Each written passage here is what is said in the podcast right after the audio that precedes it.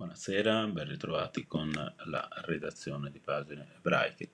Un evento che resterà nella storia, un evento per i nostri nipoti. Gino Mantin è il presidente onorario dell'Associazione Ebrei di Libia 1967. Oggi, intervenendo ai lavori del convegno internazionale Storia di rinascita gli ebrei di Libia in svolgimento a Roma, si è commosso, l'ha fatto al pensiero dell'importanza che riveste nell'ebraismo il passaggio di testimone, il condividere in un filo ininterrotto che si dipana da secoli, i propri vissuti, ma anche i propri valori e le proprie emozioni. Quelle degli ebrei di Libia sono state purtroppo anche drammaticamente violente tra pogrom e persecuzioni che hanno posto fine a una bimillenaria presenza sul territorio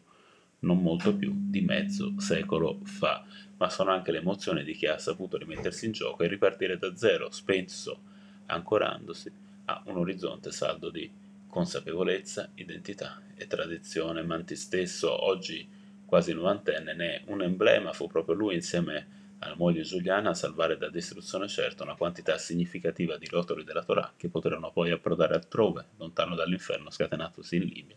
venendo accolti in luoghi vivi di identità ebraica, un impegno per assolvere il quale, senza pensarci troppo, di vita mise più volte a rischio la sua, sua una eh, delle numerose testimonianze che stanno, animato, che stanno animando scusate, la conferenza organizzata dallo psicanalista David Gerbi in concomitanza con il giorno nazionale dei rifugiati ebrei dai paesi arabi e dall'Iran,